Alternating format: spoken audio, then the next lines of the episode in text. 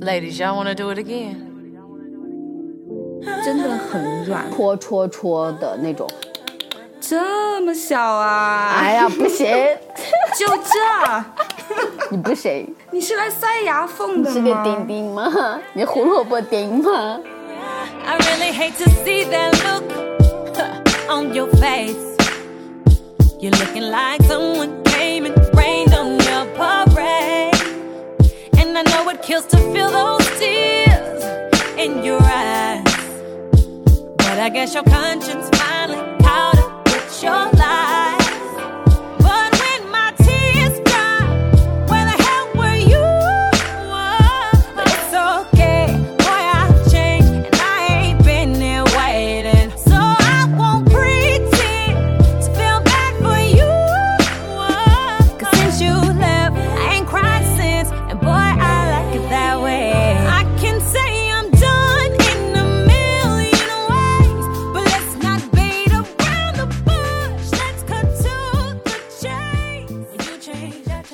大家好，欢迎来到喷泉公园。我是最近美黑完不化妆素颜可以去菜市场卖水果的乔乔。那我可能一直都不化妆。但是你有你有没有发现，就是美黑完之后，如果还不化妆的话，你真的是跟菜市场的大妈没有什么太大区别。就是它其实美黑完，它是需要有一个质感在的，嗯就是你如果没有那个质感，静静的那种质感的话，就看起来很乡土。就是为什么别人说一黑一白遮百丑，就是这个道理。但但是黑了之后化妆的质感的话，还是我觉得是会比白皮肤的质感更高一些的。所以我美黑之后，我就每次，但是我还依旧坚持着，如果没有上镜的工作的话，我还是会坚持着素颜。然后突然间去到厕所看到镜子的时候，自己会吓一跳，呃，你是谁？笑死我了！那其实我今天开篇，我特别想分享三个小故事给大家，因为这三个小故事我听了之后，我还蛮有感触的。就是我们知道残疾人他是有很多种嘛，那有一些严重的残疾者的话，他是没有办法婚育的，就是即使他生理上是可以的，但是呢，有一些客观原因上呢，他却不能。但是呃，你像一些稍微轻微的残疾者的话呢，他的机会就会相对会多一些。如果说他的家庭给力的话，他可能还是可以遇到爱情的嘛，对吧？嗯，对，但是如像那些从事按摩工作的盲者的话，他的情况就会很特殊，因为本身他们的残疾是相对于会比较严重的，影响影响到生活嘛。但是其实他们又有工作，所以盲人的话，他也没有什么开销嘛，所以他们其实、他们当中有不少人会攒下一笔钱。而这笔钱的话，是可以足够吸引到一些对钱有想法的人。嗯，对，首先第一个故事的话呢，他是呃一位男性盲人按摩师，那他是经别人介绍就跟一个女士相识了嘛，相亲认识的，然后对方呢对他也很好。然后他当时就昏了头了，因为他觉得说对方好像感觉人也不错啊，对他也很不错的，然后他就跟他交往了，然后也花了不少钱在这个女人身上。然后这个女人呢是有儿子的，就是这个女人就说谈恋爱是可以的，但是我不要跟你结婚。但是这个盲人呢，就是一定要坚持要结婚的。但如果你不结婚的话呢，他想的就是那我不是把钱就扔在你手里了嘛，对不对？然后后来最后的话呢，婚还是结了，但是哦，但是这个女的就不愿意跟他发生性生活，你知道吗？嗯，原因呢？就没有原因，我就是不愿意跟你过性生活，而且人家是个盲人，也不好强迫对方，并且强迫对方本身也是不对的嘛，是吧？嗯。然后有一天他就很很急，就是有点生气，你知道吗？然后他就死活的就拉住那个女的，不让她走。结果这个女的就喊救命，喊救命。然后他儿子听到了嘛，儿子听到了，然后就跑过来，然后就用东西去砸那个盲人。嗯，然后他那个盲人当时气疯了，然后他就拿那个盲杖到处乱到处乱打，然后就是有一种想要跟对方同归于尽的感觉，但是他还是无能为力啊，因为你自己是一个盲人，你能做什么呢？最后就离婚了，人财两空。这是其中一个故事啊，就还有一个故事是讲的是一个女性盲人按摩师，然后她被店里面的一个客户追求。然后他当时就觉得又害怕又惊喜，因为他家人是强烈反对的，因为他家人觉得就是这个男的就是骗他的钱的。然后在与此同时的话，他又发现说，这个追求他的客人呢，其实还在同时追求他们店里的另外一个按摩师。嗯嗯，他们两个女孩子因为这件事情还打了一架，然后那个老板就看不下去了，他就跟这个客人说：“你以后不要再来我们店里了。”但是就是这个女、女按摩师就觉得说，她就不信，就别人跟她说这个男的是骗他们的钱的，他们都不信，他们觉得就是我已经找到了一生当中的唯一的爱情。对，就是你身边的人越阻挡你，你就越觉得这就是真爱嘛。对。然后最后还有一个故事，就是也是盲人按摩师的，就是。一男一女两个人都是盲人，然后呢，同时在一家按摩院，他们两个人在那里工作嘛，然后就认识了。他们想要结合，想要结婚，但是双方的父母呢却反对，就说你们两个都是盲人，你们结合了，你们的日子真的太不方便了，并且的话，你万一有了小孩，小孩也是盲人怎么办呢？他们是盲人就没有私奔的能力。你说我们正常人的话，你家长不同意，我们偷户口本私奔，对吧？但是他们是盲人，他们没有这样的能力。结果女孩的家里呢，女孩的母亲就跟她说：“你要不要换一家按摩店做吧？”然后这个女孩就特别伤心。她知道家里人其实是不想让她结婚的，因为她只要在这个店里工作，她可以把钱寄回家里面就行了。嗯，家里面是不会管她你要不要有一个家的。你只要去外面工作，把钱寄回来养我们就 OK 了。但是他自己是想要有一个家的嘛，他想要有一个自己的家，希望有人能够爱他嘛。但是这个男孩子呢，就男孩子还是要比女孩子要更加理智。男孩子就觉得说，觉得家里面说的也不能是，也不能算错的，因为他们两个人都看不见。如果和看得见的人在一起的话呢，就会被那个看得见的人欺负。但是如果两个人都看不见的话呢？他们就会被外面的人欺负，好难啊！他们，你会发现这三个问题之后，你就会觉得说，我们解决了温饱，我们还要解决我们的欲念。然后，如果连欲念都解决了的话，但是如果人有一种想要被爱、想要拥有爱情、想要尊重、想要灵魂伴侣的这种要求，过分吗？肯定是不过分的，对吧？人之所以为人，我觉得。人之所以为人，就是因为他是有感情的，就是他对好的感情是有追求的，但是他对坏的感情的话也是会有一些牵绊，这就是人，这就是人性。我最近也在考虑哈，就是我最近也在反复的强调自己，也不是强调自己，就是在反思自己的状态。我特别像一个工具人，对我的生活状态就特别像一个工具人，在和在固定的时间节点去做固定的事情。嗯，然后呃，跟跟我的工作状态扯上关系，就是当我可以随意的去割裂周围的一些关系的时候，我就特别感觉自己这种工具的属性尤其格外的强烈。就是人不管怎么理智，怎么想的明白。就是你要是一个有血有肉的人，血和肉的存在的话，肯定是你对感情的牵绊，你对你对友谊的追求，你对爱情的追求，你对亲情的追求。嗯，盲人按摩师这个群体的话，它其实是其实不是那么的被大众所熟知的关注。对，呃，因为他们身有残疾嘛。但是其实呃，还有一些群体的话，可能也是不那么被大众所。熟知的，就是有性功能障碍的这一块也就是俗称的硬不起来的男人。男人是不会把硬不起来或者是不够硬这几个字写在脸上的。但是你这个转的好生硬哦，我 不觉得生硬。天哪！会这么生硬。不是不是，我跟你讲，嗯可能可能你们的感觉不会那么深，因为像我做这一行的话，其实我是感触很深的。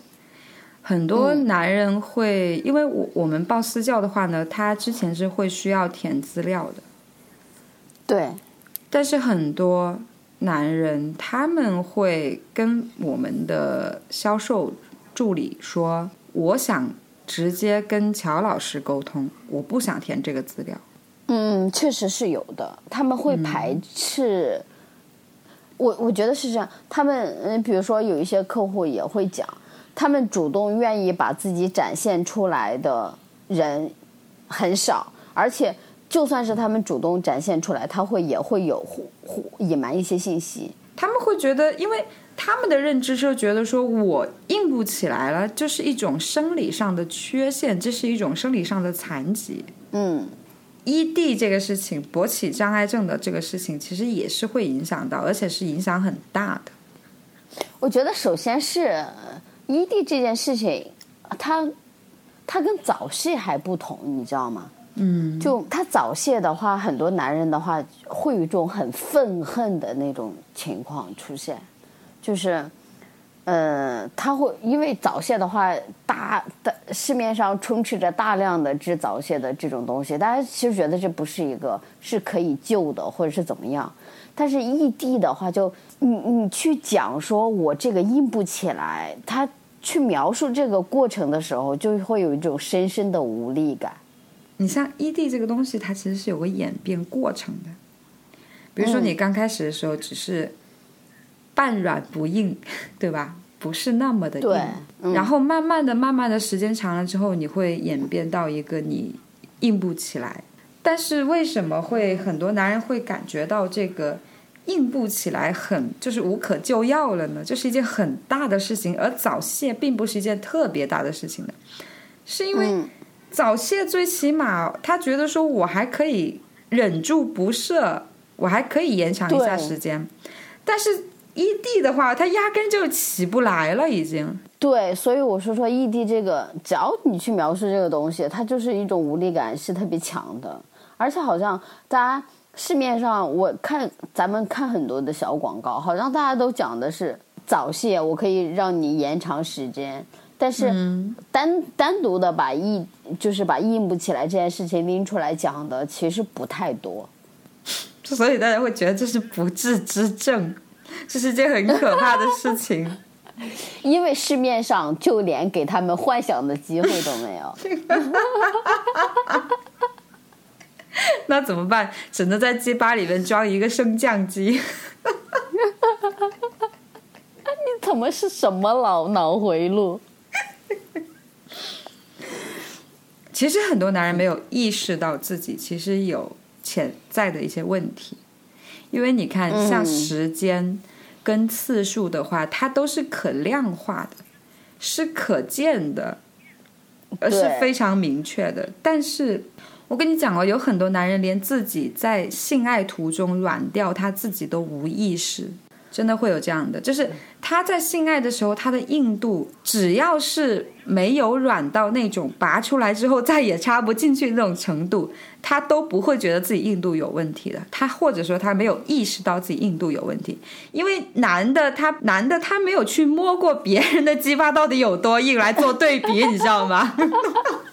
但是其实我个人觉得哈，就是因为我我我可能相处的年龄都比较比较比较那个什么，咱们也日常也不接触十八十九岁的男孩子，嗯，但是我有一种很明确的感觉，就是你现在在相处的男人，或者说在跟你发生关系的男人，他其实或多或少硬度上都是有问题的。对，妈呀，说出了我的心里话。就是我一直不太好意思提，就是 就是我都没有跟男人们讲过，就是他们真的你在我在二十五岁之后，呃就是我在遇我在最近遇到的男人身上，就是这些年遇到的男人身上，几乎嗯都有印度问题，都有。就是这个印度问题只在于，就是影不影响他们插进去这个或者是他们其实插进去，你比如说在，我我在十八十二十左岁左右，我面对男人的时候，或者是男人面对我的时候，在在在进行一个关系的时候，男人不会说我要手扶着进，你知道吗？嗯嗯，他就戳就可以了，而且真的就是他们只要这你你就很明确的就跟上战场一样，他就是一杆枪，就是你只要你。他们不会觉得是说我一定要瞄他，只要戳肯定是能戳进去的，不管这个口对不对。但是难受的难受的是女孩子，女孩子真的会觉得戳的很疼。近些年遇到的男人，他们都是需要手扶着的，需要搀扶着进行。对他们是需要手扶着的，就是他们再也没有那种我就戳戳戳的那种，而且有很多。就很多半软不硬，你知道吗？或者是你比如说很明确的感觉，我在二十岁左右的时候跟前任在发生关系的时候，他可能结束了，他抽出来也还是硬的，或者是大家马上进入下一场也不受影响，也是硬的，嗯，就不太受影响。但是你在面对三十多岁、三十岁左右的男人的时候，他可能就是在射完，就是他抽出来就是软趴趴的。就已经恢复到他妈什么状态了呢？就是，嗯，豆腐皮，对豆腐体的状态了。他就很明确的恢复到豆腐体的状态了。我觉得进行第二次是一种奢望，能够坚持在一个完整的性爱时间里不中途疲软，就算是很不错的。就是有有很多是这样子的，就是你们在这个姿势特别累的情况下，你要再换下一个姿势的时候，这他妈就是很大的问题了，你知道吗？但是真的他们不会觉得就是有问题，但是我其实是真的有，我真的是觉得有问题。大部分男人的关注点都是在关注在我这时间 O 不 OK，肯定是有问题的呀，因为。硬度跟时间，如果非要选一个的话，我觉得硬度是很关键的，因为你只有是越硬，女人的快感才会越强烈。如果你是软趴趴的话，其实你感觉你自己怼得很带劲，但是其实女人没有什么太大的感觉的。但是男人不会这样觉得，起码我到目前为止我没有觉得，就是你比如说咱们咨询的人也很多，但是咨询硬度这个。这个问题的人其实并没有想象中的那么多。其实就是我刚刚讲的，因为印度的标准呐，它是很，就是他们不会去摸别人的鸡巴到底有多硬来给自己做一个对比的。但是时间跟次数的话，它是可量化的，它是可以可进行对比的。所以其实或多或少，只要你不是十八岁的男孩子，我觉得 或多或少印度都有点问题。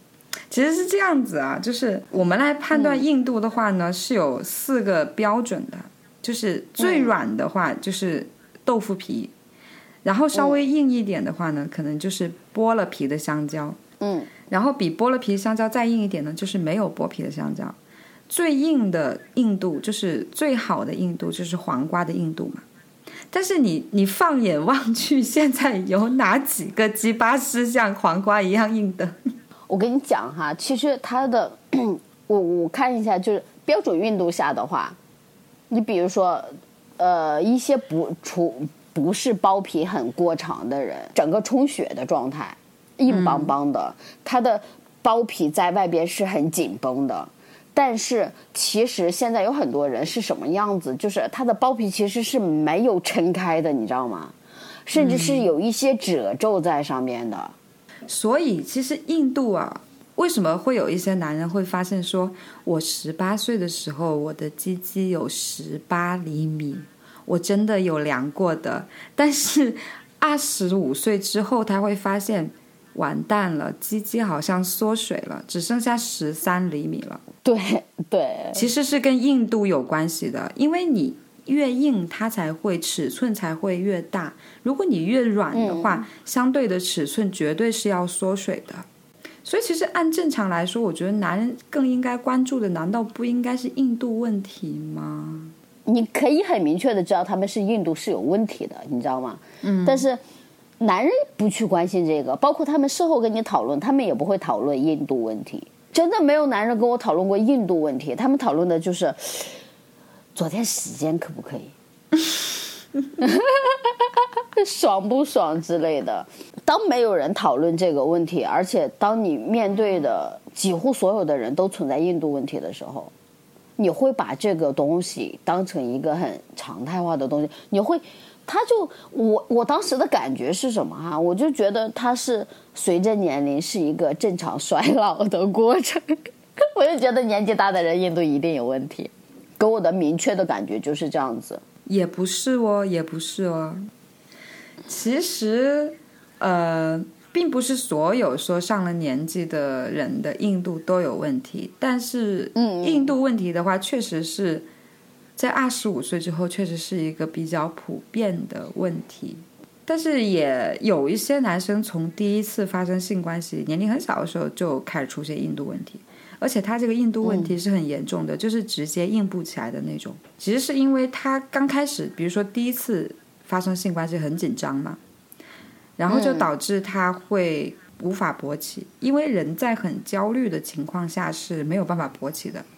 你就好像是，比如说你过马路，过马路的时候，我们的注意力、我们的精力都放在说看两边有没有车子，对吧？怕被撞上。嗯那你在这个时候的话，你是不会想要做爱的嘛，对吧？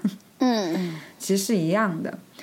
还有一个种，还有一种就是说，年龄大的人，他其实会伴随着他的生理机能会出现很多的病变，比如说血管方面的疾病、血压方面的疾病、心脑血管这一块的，是特别容易造成一个呃勃起问题的。还有就是说肥胖、脂肪含量太高了嘛，然后你的血管自然的就没有那么容易流通，血管不通的话，你自然就无法充血了呀。嗯，对，其实我觉得是现代我们这些年轻人的一些生活方式而导致的他们的这个疲软的状态。呃，对对对，肥胖的人其实他们就是呃阴茎的褶皱感和硬度的话，其实跟他们整个身体的状态几乎差不多。不运动啊，长期久坐啊，抽烟喝酒啊，我跟你讲，抽烟喝酒真的会阳痿的，这不是说吓唬什么，因为尼古丁，你像抽烟的话，尼古丁它会影响到你的、呃一个血液的浓度的，如果你血液太过于浓稠的话，它自然是会很难流通的。其次的话呢，你像喝酒，喝酒其实很多人会反映说，喝了酒之后，它的时间会更加的持久。那是有的，确实是有这样的，因为你的酒精它会麻痹一定的敏感神经嘛，那敏感神经神经没有那么敏感，传输的没有那么快了，嗯那自然的就不那么容易射了。但是它会带来另一方面的困扰，就是嗯你的敏感神经没有传输的那么快的话，其实就是会影响到你的勃起问题，甚至有一些人喝了酒之后就直接无法勃起了。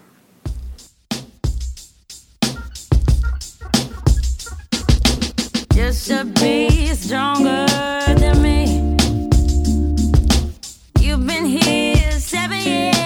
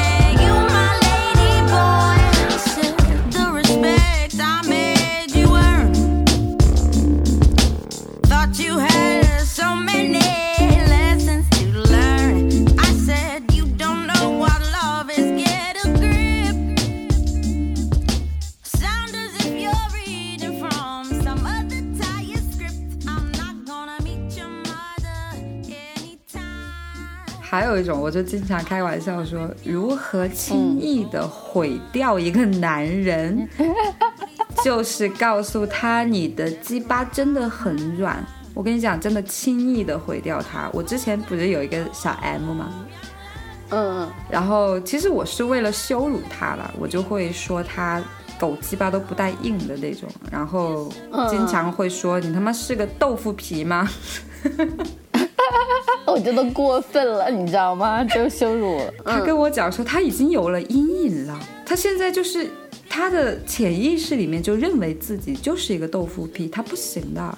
所以，所以他做爱的时候，他做爱的时候就状况频出，你知道吗？要么就是嗯软趴趴，要么就是射得很快。只要你去攻击他硬度，只要你去攻击他时间，其实，在做爱的过程中的话，大家都会说是不是硬度不行，是不是时间不行？就是轻易的毁掉一个男人。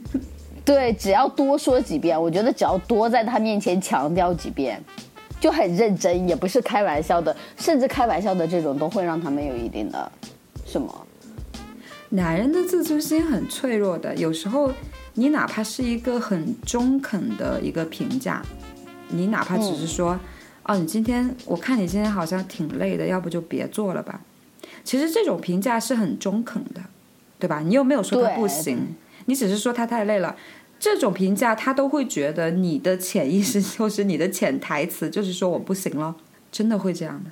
呃那这个确实是有点，就很多男人会觉得是说你是不是说他不行啊？牛逼，还是好玩，就是 还是好玩，因为我还其实确实我没有这样毁过男人，但是可以试一试。正常的关系是不会这样去毁的，还是会给他留面子。只是说他本身就是想要羞辱嘛，那我就羞辱呗。这在正常的关系根本不会。你比如说，我可能觉得大家都正常在在在床上都表现的很 OK 的情况下，我也不会去，咱们也不会去直接说你是不是时间有点问题，你是不是鸡鸡鸡不太硬，或者是你鸡鸡不太不太长，大家都会其实会或多或少都会避免这些问题，就会去避免这些话题去跟别人讲。你还记得我有一节节目的时候，我说嗯，男人跟女人追求性爱的最高境界，其实是追求的是互相的包容和接纳。嗯对对。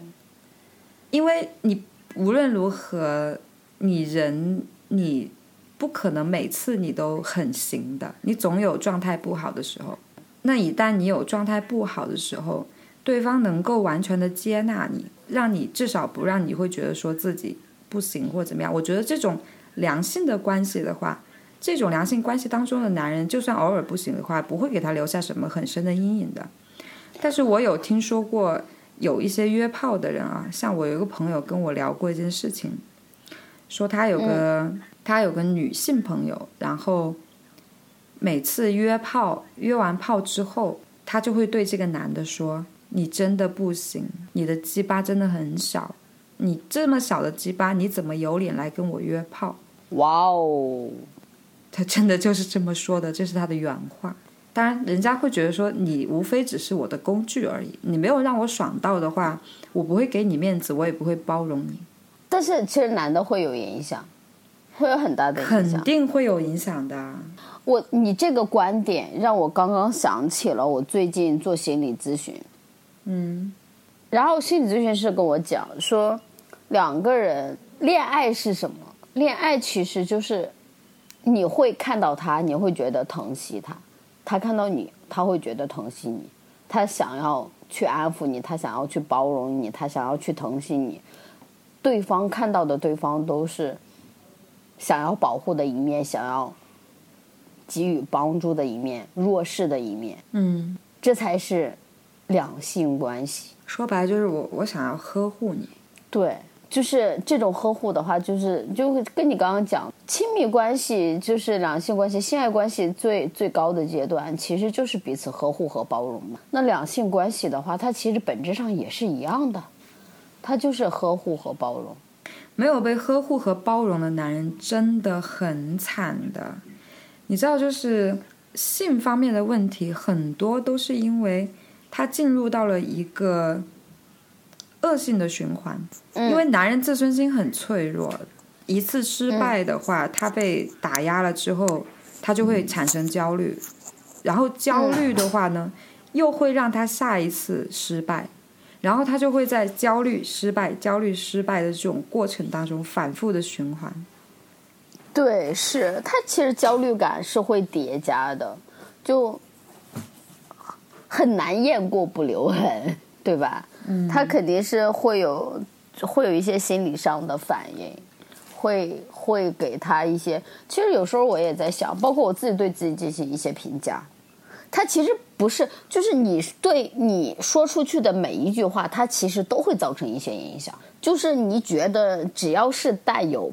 评判性质的，你觉得是主观的，在只要你说出的一些话都会，你你还记得咱们说你你可能，呃，对我之前是看过一篇文章，那文章是这样子的，就是你不知道你传出去的性观点会对别人造成什么样子的影响，这是在一个性心理咨询师的他的一个手手手册上，是一本书上我看到的。嗯，就是很多人性心理有问题，其实是在于对方性伴侣传出来的一些，就是性观念的一些评价，或者是说的一些事情。女人有时候也会因为伴侣对她的评价而，就是说扭曲自己的性观念啊。嗯，对。我后来就在想，就是其实咱们每一次说出去的这些话的话，其。就是尤其性在这个问题上是格外的脆弱的，对，因为它其实就之前来讲，可能现在来讲的话，它始终是一个隐蔽性的话题。这些这些伤害或者是这些影响的话，大家不会高谈阔论，大家可能只是说埋在心里边去思索这句话，或者是去想这个东西，但是这种。一旦是在心里边想的话，那这个东西就会发酵。而且，其实不管男人还是女人都是一样的。当你脱下衣服的那一刻，其实你就是在面临着对方对你的评价。还是那句话，不是所有人都像我们这么不要脸的。就有很多人评价咱们的节目。他说：“听咱们聊天，就像是听两个人，一人拿了一筐酒，坐在马路牙子上。”后来想想，咦，也对。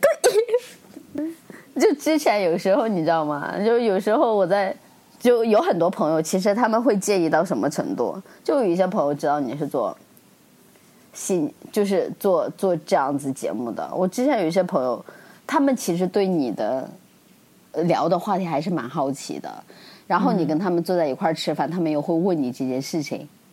但是因为咱们并不觉得这是一件多难以启齿的事情，所以你就正常的声音聊天。然后对方对面的朋友说：“你能不能声音小一点？”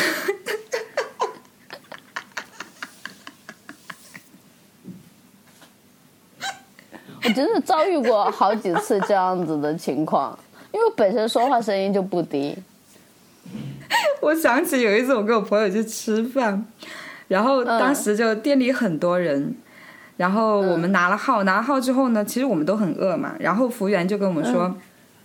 现在有是有位置，但是你要跟别人拼桌，你愿意吗？然后我就想说，反正我们两个都是不要脸的人，拼就拼呗。然后就跟人拼桌了，拼桌。然后整个吃饭的过程，我就在说什么子宫癌呀、癌症啊、约炮啊、呃阳痿呀、豆腐皮啊、鸡巴大小。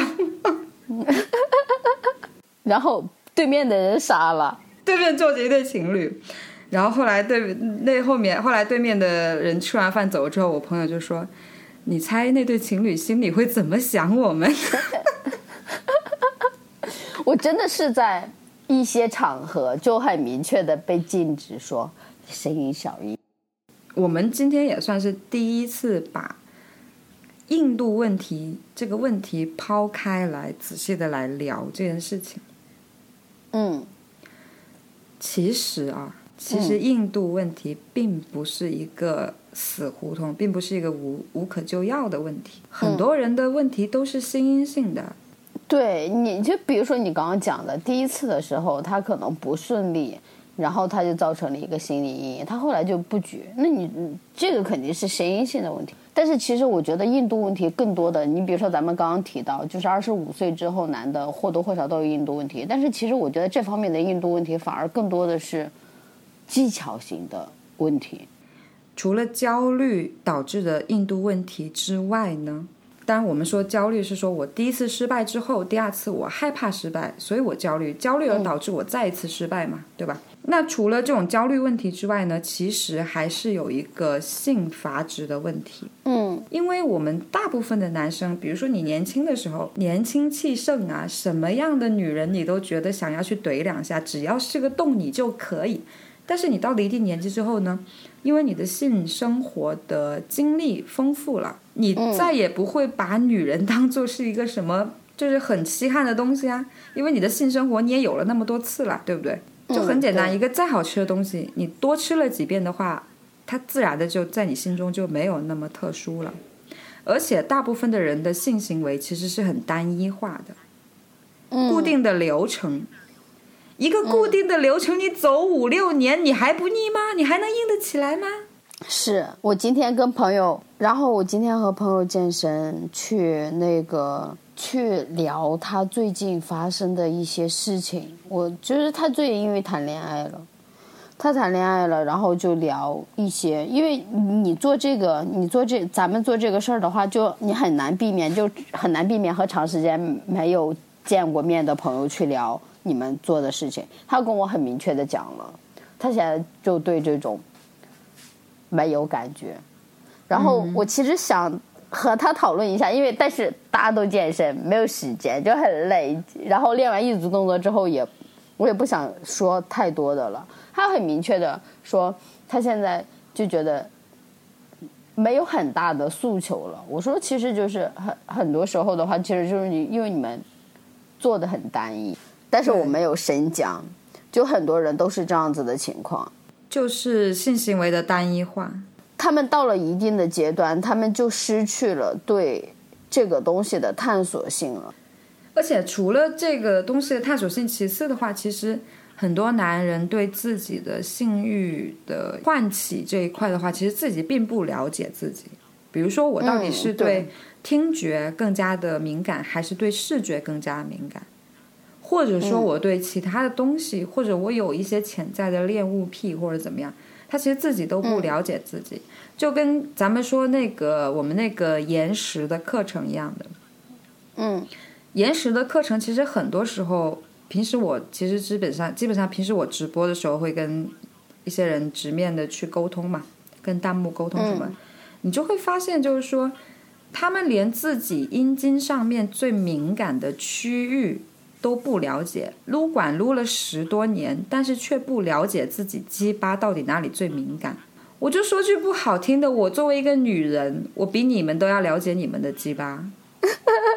咱们俩得反思一下咱们俩的问题，你知道吗？嗯，就是咱们越来越，就是因为聊的太多了，你想一下，咱们越来越不把这个东西当回事儿的话，咱们会对一些基本的认知会越来越随意化。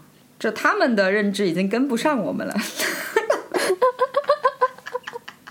就有时候我就很明确的，就有一些人他会他在咨询的过程中态度很好，很好。他们一般态度很好的人，他们会把他们在咨询的那一刻，第一条信息他们会会把自己遇到的问题认真的写出来。嗯，认真的写出来，他人家要给你打个五十个字儿，说句不好听的，我再忙我都觉得我不给人家回一条六十秒的语音，五十秒的语音，或者是打两三段文字，我觉得对不起人家这么信任你，把所有的状况都讲出来。但是有一些人直接问你说：“哦，那个延长视频发一下，延时视频发一下我，怎么让女性高潮？”都不超过十个字，他妈的我你自己的情，然后我就问他们，我说你们自己的情况是什么样子的呢？然后他们也不回，这种的话，我真的就是，他后续再问我什么问题的话，我根本也不太想回。这种话你就跟他说，你就是个豆腐皮，你就毁掉他，得不到就毁掉。我决定了，我要做一个宣言，就是以后我只要得不到的男人，我就我就要毁掉，对，我就要用言语羞辱他。毁掉一个男人太简单。我跟你讲，你只需要往他的裆部一摸，这么小啊，就不这，不想睡。你是来塞牙缝的吗？你是个丁丁吗？你胡萝卜丁吗？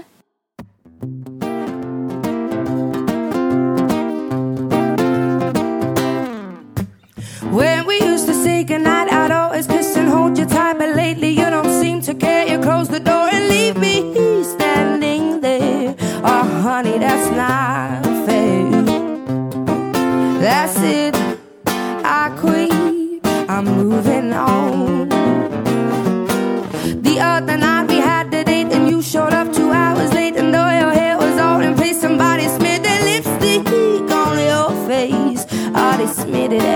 Place, yeah. Yeah, that's it, honey. I quit. I'm moving on. Oh, you made me want you. You made me leave you. You made me tumble and fall. But if I can't have you the way I want you, I don't want you at all. Baby, I can take a lot cause I love everything you got. Though your kisses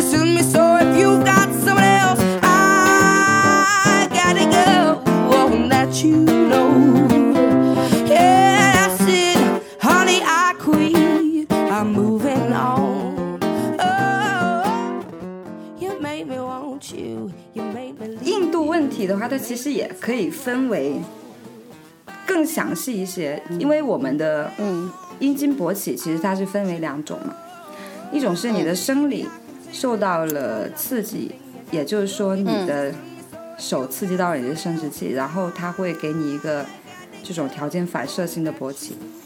还有一种就是你的大脑受接收到了新的刺激，从而呢发送了让你阴茎勃起的这种指令。那其实说你的阴茎的硬度不够呢，其实是有一部分原因是因为你受到的性刺激度不够了，因为你的嗯阀值在提高嘛。所以其实可以通过锻炼的方式去培养我们的听觉刺激和你的视觉刺激，甚至还是你大脑想象当中的刺激。我们之前有一集节目讲自慰的时候，其实我是提倡大家多通过自己的幻想而让自己的阴茎勃起的。其实它相对于来说是一种锻炼，因为当你的阴茎在实战的时候、性爱的时候中途疲软了，那么这个时候你如何去处理这件事情呢？你是说大家两个人光着身子各坐一边，在那等着它硬吗？我觉得不太可能。我觉得如果是这种情况的话，他可能再也不会硬了。好尴尬呀！我就觉得，所以这个锻炼是相当有必要的，因为你如果锻炼了，说我更能够。呃，接受我的听觉刺激、视觉刺激，或者是我来自于大脑自己的刺激的话，那么你的阴茎勃起的会更加的自如。这个是需要有一个锻炼的。那除了这个锻炼之外呢，其实还会有一些其他的一些针对性硬度方面的锻炼，包括有一些焦虑引起的。焦虑引起的话呢，它其实是学术上来讲的话，它是属于是操作型焦虑。嗯操作型焦虑呢，又会有另外一种去应对的方式。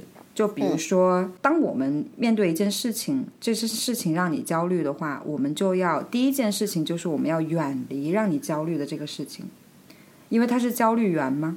那做爱这件事情如果让你焦虑的话，那么首先你就应该远离做爱这件事情，就是你要禁欲了。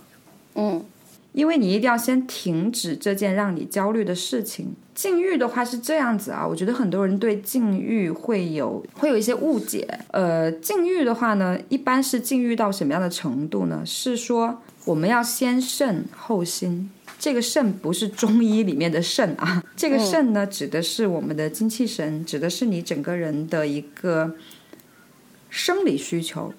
怎么讲呢？就是男生是这样子的，男生年轻的时候天天撸，天天撸，为什么呀？因为他们是让自己的身体来满足自己的心理了。是因为他们的大脑首先接受到了这种色情的影片、色情的视频，从而达到了一个刺激的效果，然后再让自己的身体来满足自己想要发泄的心理欲望。所以他们是其实这个状态的时候，他们是先心后肾了。但如果是你要禁欲的话，你就要先肾后心。怎么样先肾后心呢？就是说。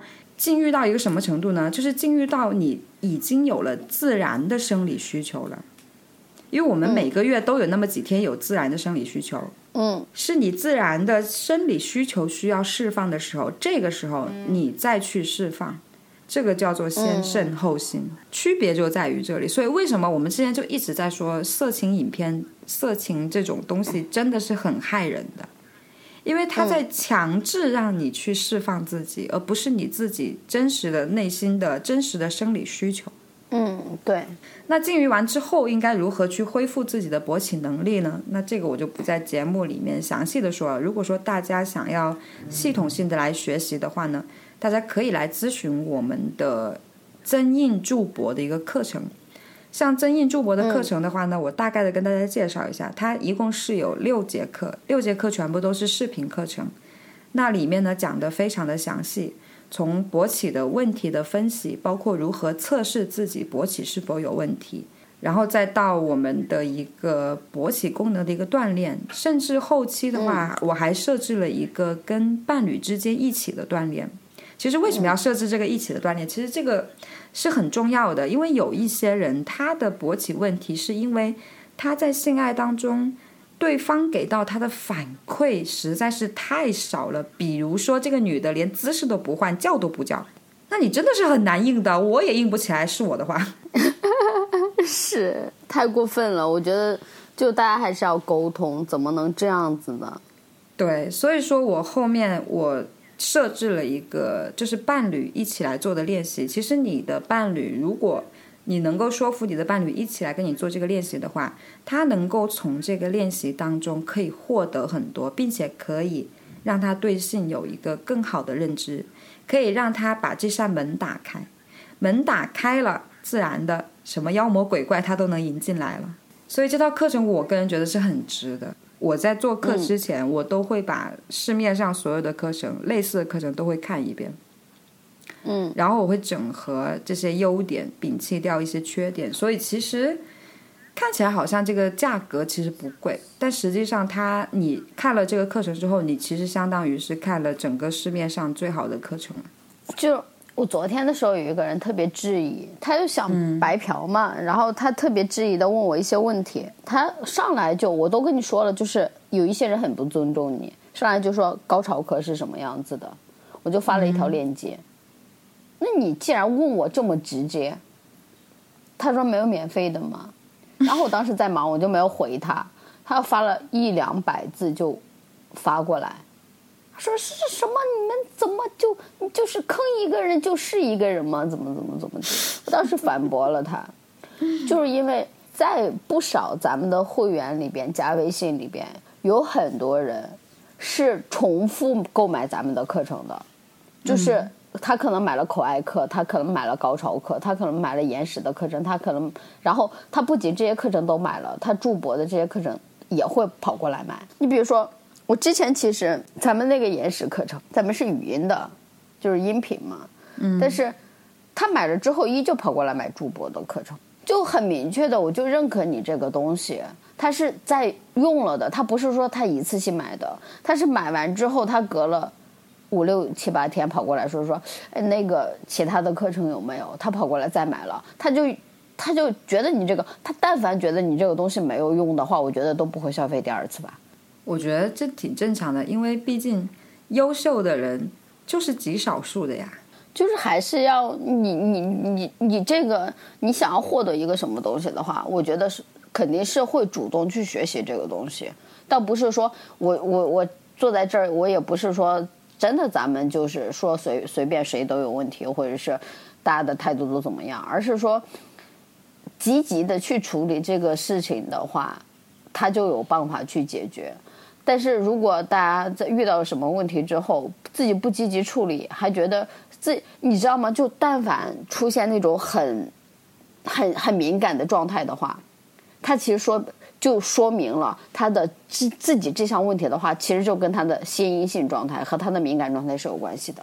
他的语言其实就表现了他的一些状态出现的原因。你就不用说了，就反正你对我的态度就很明确的感觉到你，你本身就是有问题的。你不仅现在有早泄的问题，你以后也会有就是豆腐皮的问题，就很明确的、很明确的，你一定会有这些问题。对，就是你你会发现，就是做我们这一行时间久了之后，你真的是可以从一个人的性格可以看出他在床上是什么样的风格，会出什么样的问题。这个真的不是在，不是在，不是在吹牛逼或者怎么样。对他对你的说话的方式，你们聊一个问题的一些看法，很明确的，你就可以看出他这个人是什么样子的，他可能，这他会遇到什么问题。我觉得这个就太简单了，你知道吗？做时间长了，其实印度问题的话，我在我我之前就是我我在三年前的时候是第一次遇到过，就是对方有印度问题，而且是还蛮严重的。我当时其实有点懵。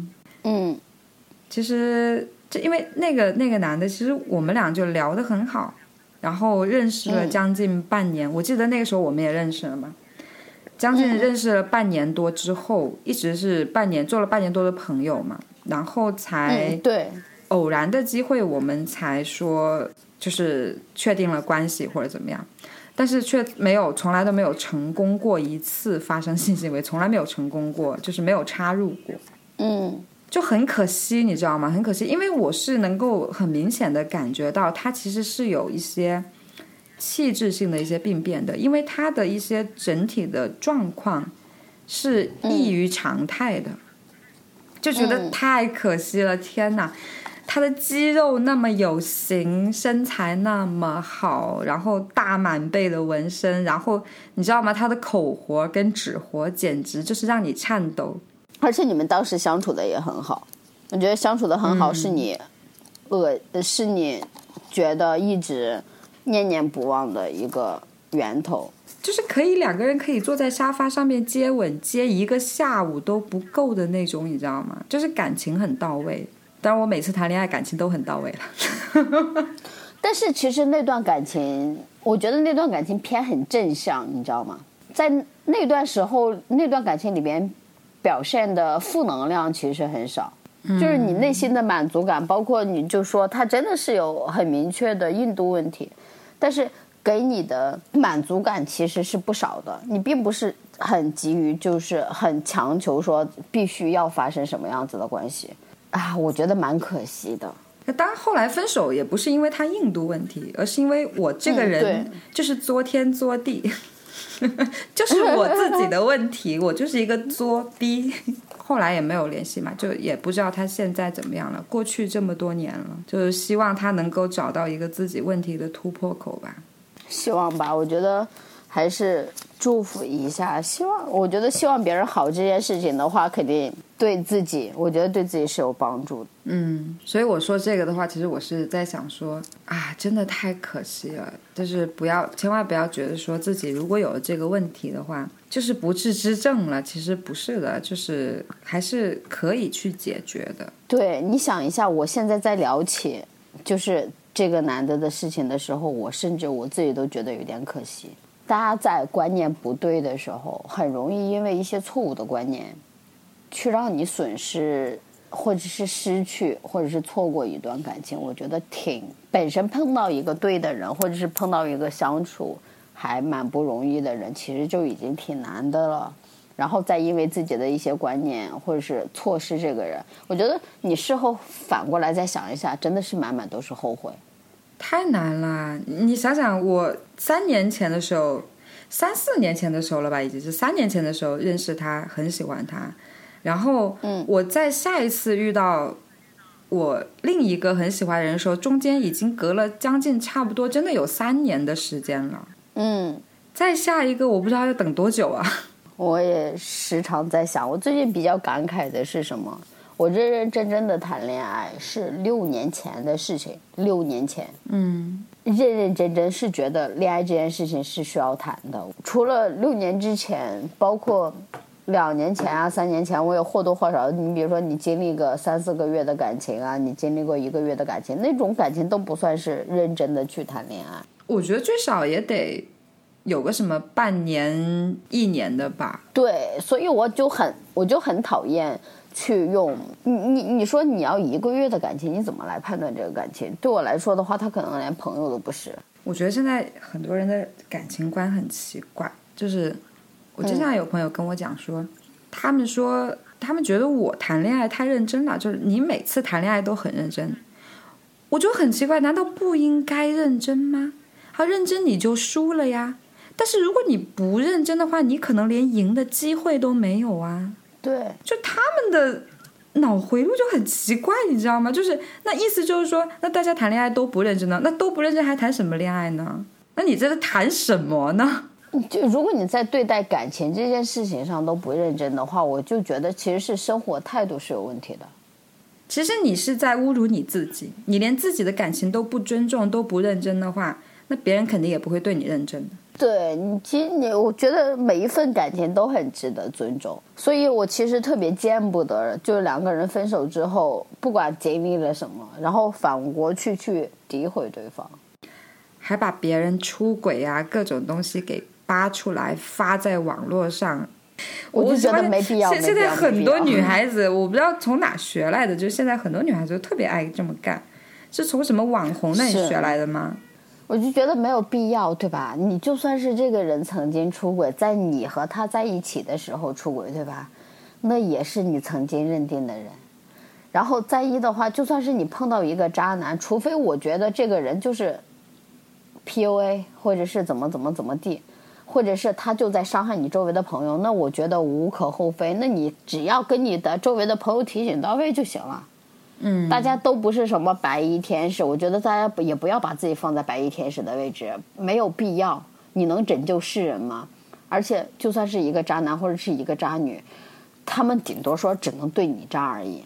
对人都不是什么完美的人，人性当中的话，别人有缺点，你也有缺点，嗯就做一个真实的人。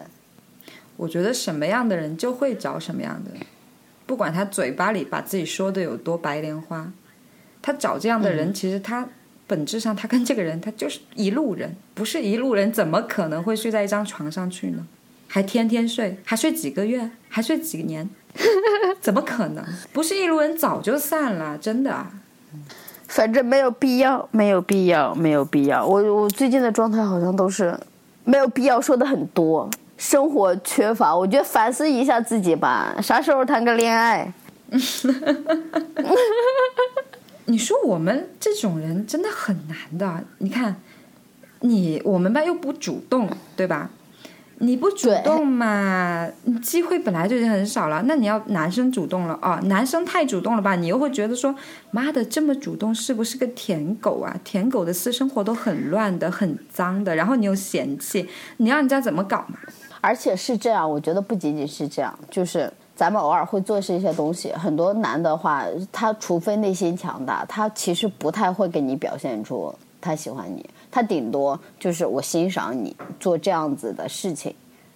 但是你让他们内心接受，我觉得已经排除了很大很大一部分人了。就算是他们认可你，也分他们真的内心不嫌弃你做这份事情，或者是他们真的觉得哇你好，真的会有男的，他真的会有男的，就是他觉得本身觉得这件事情很酷，你做的也没有错，但是他内心因为一些传统的想法、主流思想的挟持，他又会觉得他没有那么坦荡的可以接受。他觉得首先你没有问题，但是你让他去接受，他内心又有点小别扭。这种人很多。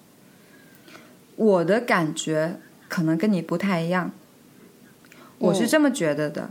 一个男人他是不会在意。我跟你讲，你不要听那些男人说什么，哈，整容脸，哈，绿茶婊。我跟你讲，他们根本就不在乎这些，只要漂亮就好，管你是不是真的。你觉得他会 care 你的职业吗？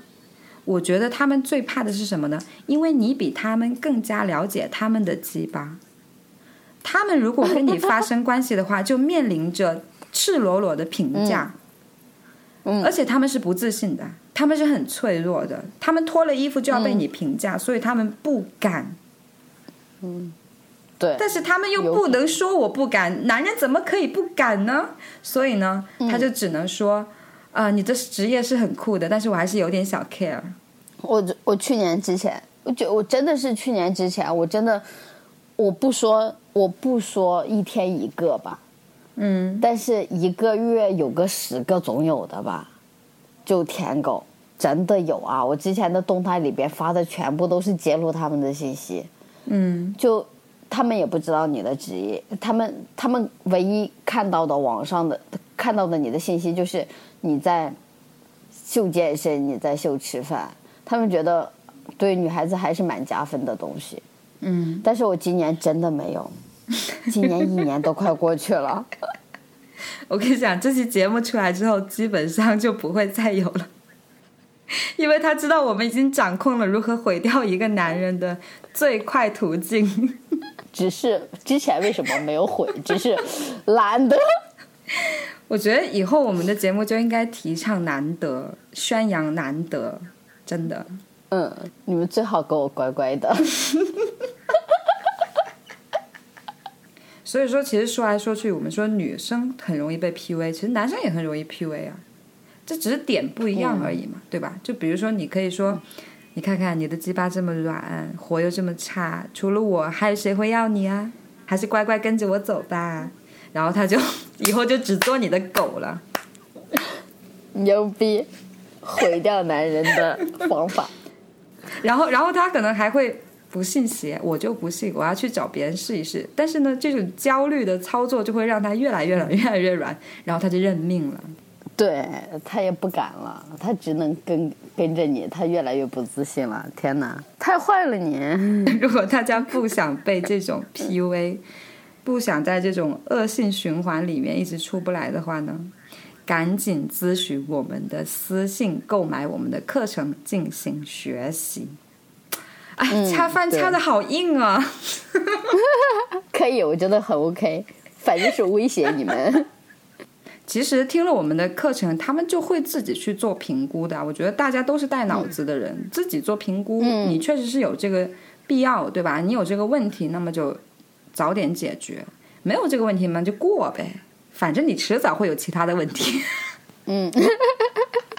男人的一生是逃不过咱们俩的一生，你知道吗？不管从你，只要你从十五岁开始，你遇到的问题，包括你六十岁，你还记得六十岁的那个咨询吗？包括你六十岁，你依旧会遇到问题。你在整个贯穿的一生中，我就想不通，拉黑我的人怎么想的，举报我的人怎么想的。你们迟早会遇到问题啊，就只是遇到不同的问题而已。所以，谁才是广大男性的好朋友？我们。谁可以拯救广大男性的性生活？我们。好了，不吹牛逼了，今天吹的太多了。好，结束了。那下次再见啦，拜拜。